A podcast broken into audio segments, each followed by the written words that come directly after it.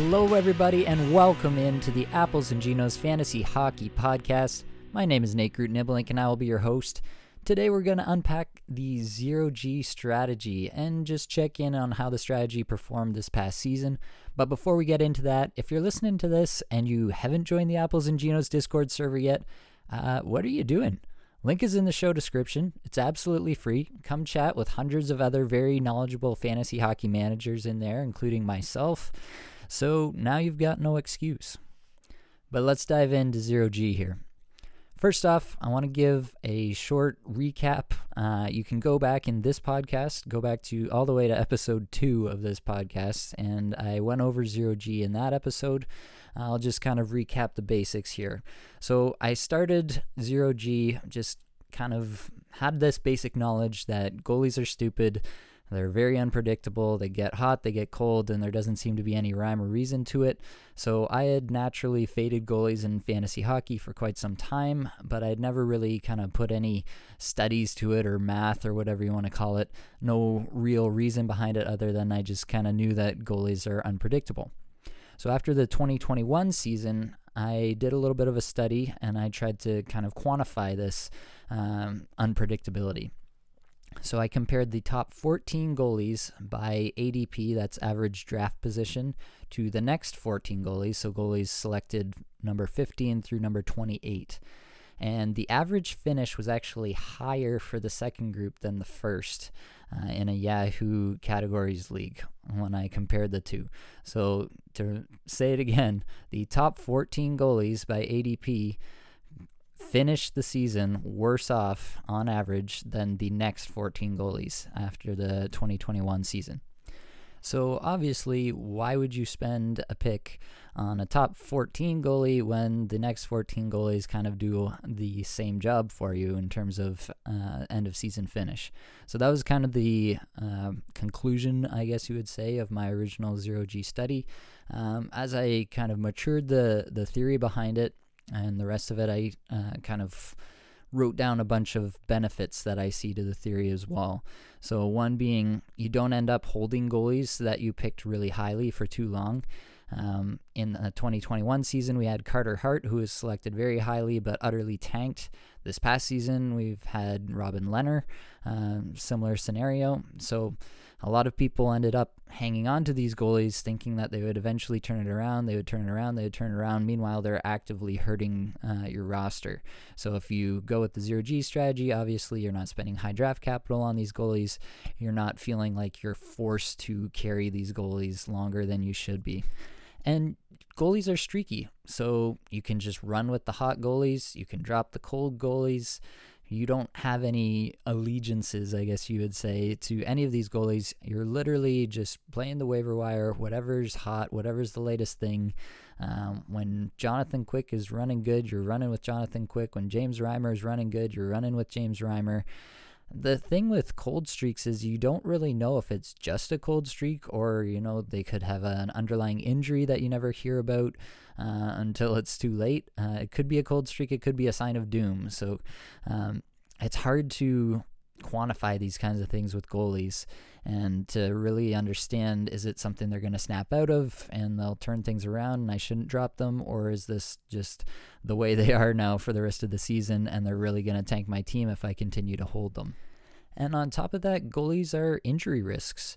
Uh, it's one of the most often injured positions in the league. In in the 2021 season, I did a quick study and I found that 14 of the 31 uh, I guess you would say starting goaltenders or the goalies that got the most starts on their teams. 14 out of 31 suffered a significant injury where they missed multiple weeks uh, due to that injury. So they're constant injury risks as well.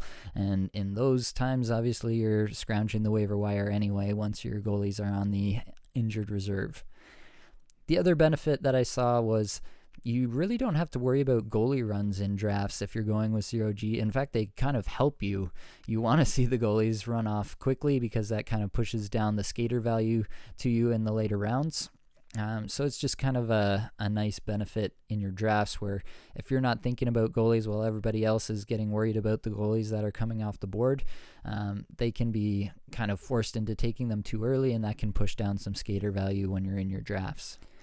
And one thing that kind of came up uh, when I began talking about this is some people said, oh, well, in my league, uh, goalies are worth so much, you have to dra- draft them higher. And you really don't. Uh, people brought up the example of a categories league where five of their 11 categories are goalie categories. And so their response to that uh, kind of disparity was to draft goalies early. But realistically, uh, drafting a goalie early doesn't make them any better or a better bet to return value on that draft position. Um, it doesn't improve their performance at all if you're drafting them early. Uh, really, the only thing you can do to control uh, the goaltender variance that we see, the unpredictability of goalies, is to control how much draft capital that you're investing in the position. So, obviously, with zero G, you're investing very little draft capital into an unpredictable asset, which should um, mitigate your risk to that unpredictable asset. And I would just say to anyone who plays in a league where goalies are vastly overvalued like that, just don't play in leagues that overvalue goalies. Uh, in my mind, you're just creating more of a luck element in your league. And if you're a confident fantasy manager, uh, which you probably are if you're listening to this podcast, let's be serious, then you should not want to play in a league that elevates luck. Uh, you want to play in a league that uh, kind of maximizes skill because that's where you can really outshine your league mates and bring home that championship. Now, kind of to sum it all up, I guess the overarching axiom of zero G is obviously not to literally just draft zero goalies or to wait until a specific round, you know, round 8 or round 12 or whatever the case may be to draft your first goalie. The point is just to spend less draft capital on the position than your league mates and to kind of push all that value into your skaters, set your skaters up to be the best group they possibly can be, hopefully the best group in the league, and then kind of fill up goaltender from the waiver wire position since we know there's going to be stuff available on the waiver wire that can adequately produce and potentially even outproduce those uh, higher drafted goalies that your league mates wasted their money on or their draft capital, I guess, on. So that's where I was uh, with zero G at uh, I guess the beginning of last year, and obviously I used the zero G strategy in all of my leagues this year. Uh, so after this season, uh, had a good season, and I wanted to go back and kind of perform the same analysis, um, getting the same data, do the, the exact same thing, and see if the data suggested the exact same phenomenon that I'd seen last year had occurred again, or if there was something new that was going on this year. Uh, and this really surprised me actually. So what I did is I performed the same analysis, you know, top 14 goalies by ADP versus the next 14 goalies by ADP, um, and then I used Cupful scoring. That's the Keeping Karlsson Ultimate Patron Fantasy League. Um, I think it's kind of just a a solid benchmark for scoring. You know, you could use ESPN scoring or you could use Yahoo scoring. I like the KKUPFL scoring. I think the guys over at Keeping Karlsson do a great job with it, and it's a league that I actually play in, so it's data that's easily uh, obtainable for me to pull these uh, fantasy finishes. So in 2021, the top 14 goalies by ADP. So the top 14 goalies drafted on average finished with an average season rank of 24.9.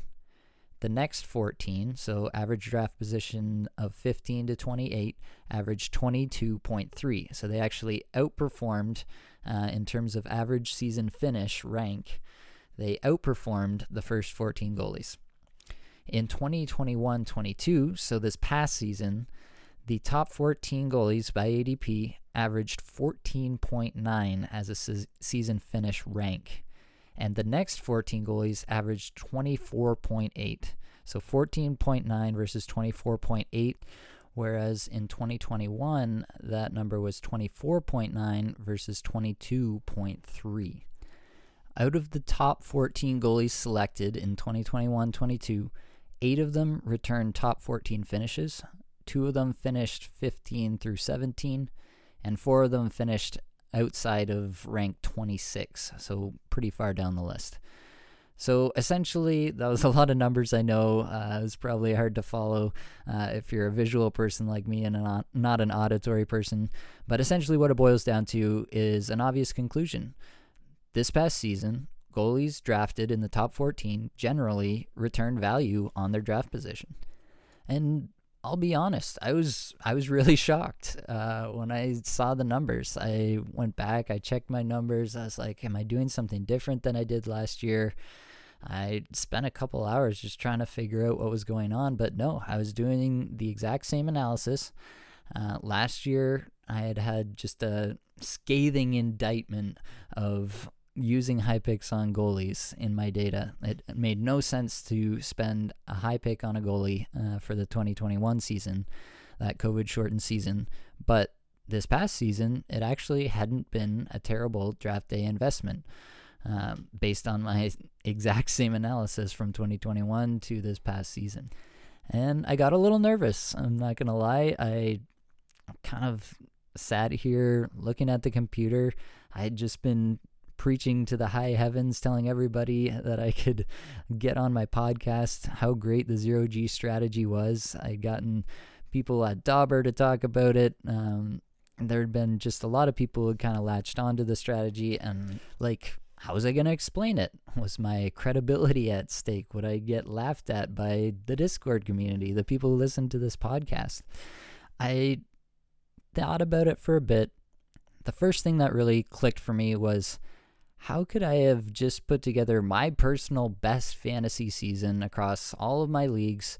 I had employed this exact strategy to the extreme level. A lot of leagues, I made a point of it to not draft a goalie until literally my last two picks.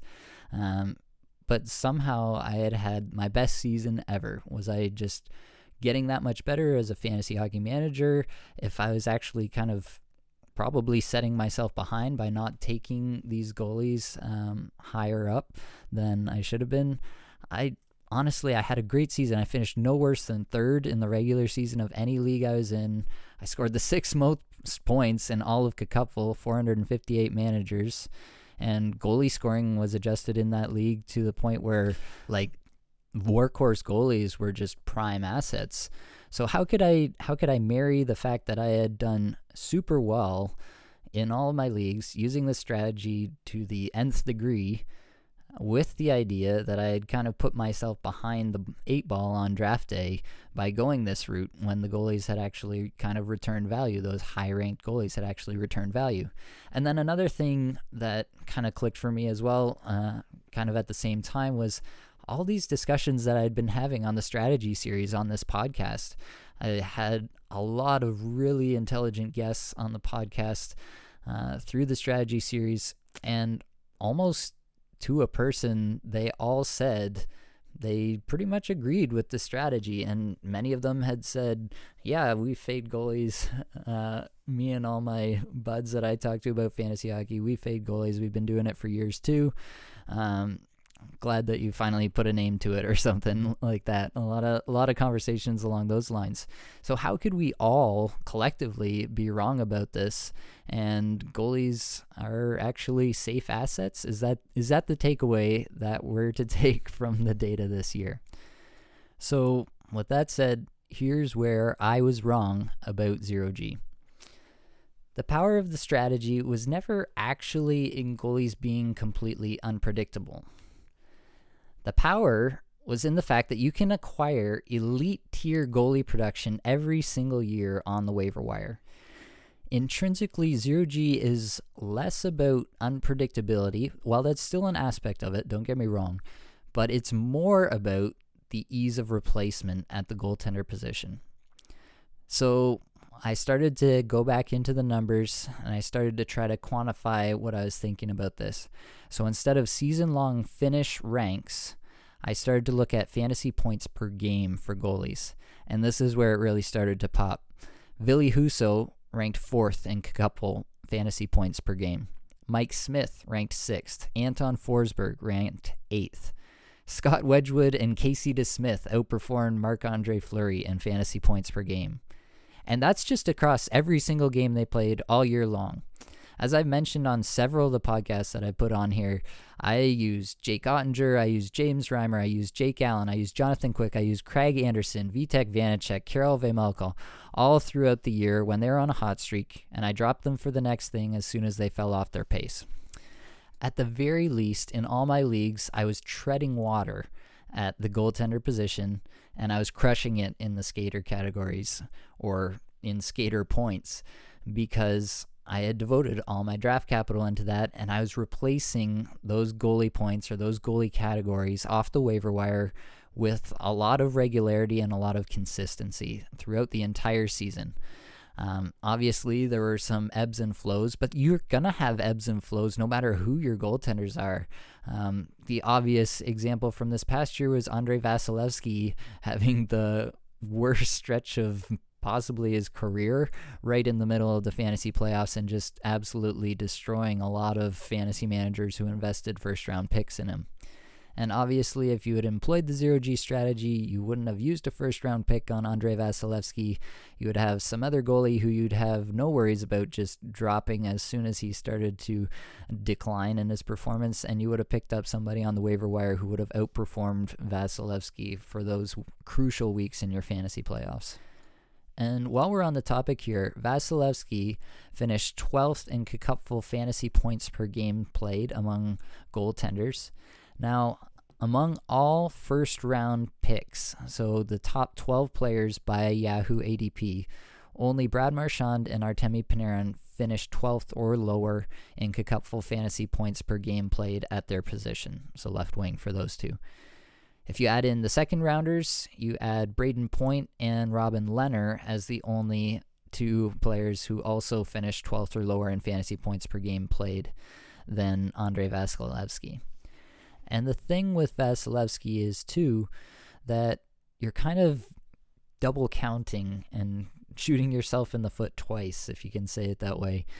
If you're having Vasilevskiy, he's not performing for you, and you could be on the waiver wire getting someone who's vastly outperforming him and who could be actually winning you your goalie categories or getting you goalie points uh, at a higher rate you're kind of shooting yourself in the foot twice there, whereas that value is not available to you in the skater market. So 28 out of the 31 skaters who were drafted in the first three rounds by ADP returned at least top 50 fantasy points per game in KKUPFL. So again, that's 28 out of 31. So only three players drafted in the first three rounds, three skaters, I should say, drafted in the first three rounds fell outside the top 50 in fantasy points per game. That's such a bankable asset. That's so much better than what you can realistically expect from a goaltender, even a stud like Andrei Vasilevskiy. So, where does this leave us? Well, I am, I would say I am more amenable to a modified zero G, if you want to call it that, uh, especially for managers who are just not as committed to the waiver wire grind as I am, or the rest of us degenerates who are looking at our fantasy leagues every waking moment and every bathroom break.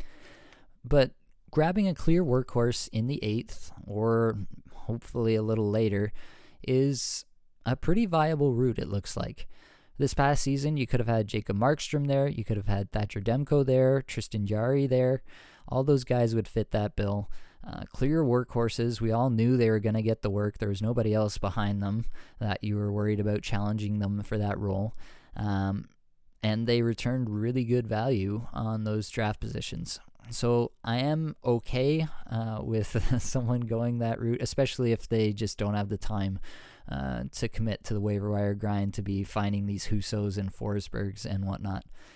Now, I do still think that the overall optimal strategy is the full fade. So, full on, wait until all the skaters that you really like are off the board and you're just kind of throwing darts, then okay, it's time to look at the goalies. And especially if you're find you're really confident and you're finding gems consistently in the eighth or tenth or twelfth or wherever you'd be looking at someone like a Markstrom, Demko, Jarry. Um, if you're finding guys like I was this past season, Teuvo Teravainen, Sam Bennett, uh, to name a couple, if you're finding guys like that in those rounds with some consistency, um, and you can replace the goaltender value off the waiver wire throughout the season, then I think that still makes a lot of sense, right? You're getting the benefit of the Teravainen or the Bennett on your team for the full season, but you're not really missing out on a whole lot um, by going the waiver wire route. Uh, maybe in the early season while you're trying to find that guy, uh, that Husso or that Forsberg, maybe you give up a little bit there, but that should be offset by the Teravainen and the Bennett, and then hopefully uh, come playoff time, you found a guy who's gotten hot at the right time and you ride him to fantasy glory like I did with Ville Husso this year. So I guess the conclusion is kind of the same as I had last year, but I was definitely wrong about some aspects of zero G. I definitely own that, and I definitely should have um, taken the time to flesh it out a little bit more and to understand what was really um, what was really going on with the replacement rather than just the overall fantasy finishes because that is definitely um, I guess, kind of more the intrinsic value of the zero G strategy is the ease of replacement rather than just uh, predicting end of season finishes. The 2021 data was so bad that I kind of just didn't really look past it, I guess, and kind of dig into it a little more. Um, the season finishes were enough, it was so obvious. Uh, the top 14 goalies didn't even outperform the next 14 goalies, so why would you ever uh, go for a top 14 goalie? Um, that just made a lot of sense, and it did based on that data. Now, this data kind of suggests that there is some predictability, at least in uh, this format, uh, to drafting a goalie with an earlier pick. So I'm ready to adjust. I'm willing to admit that you can target a goalie probably at the back end of that workhorse tier, and that's a viable alternative. But you know, the Hussos, the Forsbergs, who won me championships this year, you combine those with the Reimers, the Quicks, the Bobrovskis who got me there. That's enough for me to be convinced that Zero G is alive and well for 2022 23 and beyond. And the broader, I guess, takeaway from all of this, and something that I said uh, throughout all of my uh, talking about zero G all of last year, I said, you know, if data was presented that would um, indicate that zero G was not the correct strategy or the best strategy to go with, then I would definitely follow where the data led. Now, the data this year has suggested to me that uh, you can find some reasonable amount of certainty and uh, probably still the back end of that top tier of goaltenders. And that's what I'm telling you on this podcast now. I'm not going to hide the data or try to massage it to fit my narrative. Um, that is definitely a viable strategy based on this data. But overall, I do still think the optimal strategy is to continue to take shots in your draft at finding those Teravainens and Bennetts and then continue to mine the waiver wire throughout the year just to be able to replace those points or those categories for the goalies. I think it's very doable. Every single year, we find these Hussos and Forsbergs and Mike Smiths or Jack Campbells from the year before. Um, they crop up every year. They dominate for fantasy hockey. And if you're on it, you can absolutely replace and outperform your league mates uh, at the position. And that's just something you can't do at the skater position. So, overall, definitely uh, some adjustment is possible this year uh, based on this data. But I am still going to be full fading, full zero Ging all of my leagues for next year myself, and I would invite you to do the same. All right, folks, that's all I've got for this episode. Hopefully, it brought you some value, helped you get a little bit better at fantasy hockey today. If the zero G strategy or anything else we provided here at Apples and Ginos helped you in fantasy this year, the best way you can say thanks is to drop a rating and review on the podcast. I do read every review, they all mean a lot to me. Also, be sure to check out the Apples and Ginos Patreon page in the show description. You can get even more content there, and you can get fantasy advice tailored to your team, all for $1 a month for the entirety of the off season uh, this year. So, literally less than a cup of coffee per month. And you can get into the patron only Discord, ask questions in there, and chat it up. Lastly, make sure you check out the band They're There. They've supplied the music for this podcast. And that's going to be it for me, folks. Much love.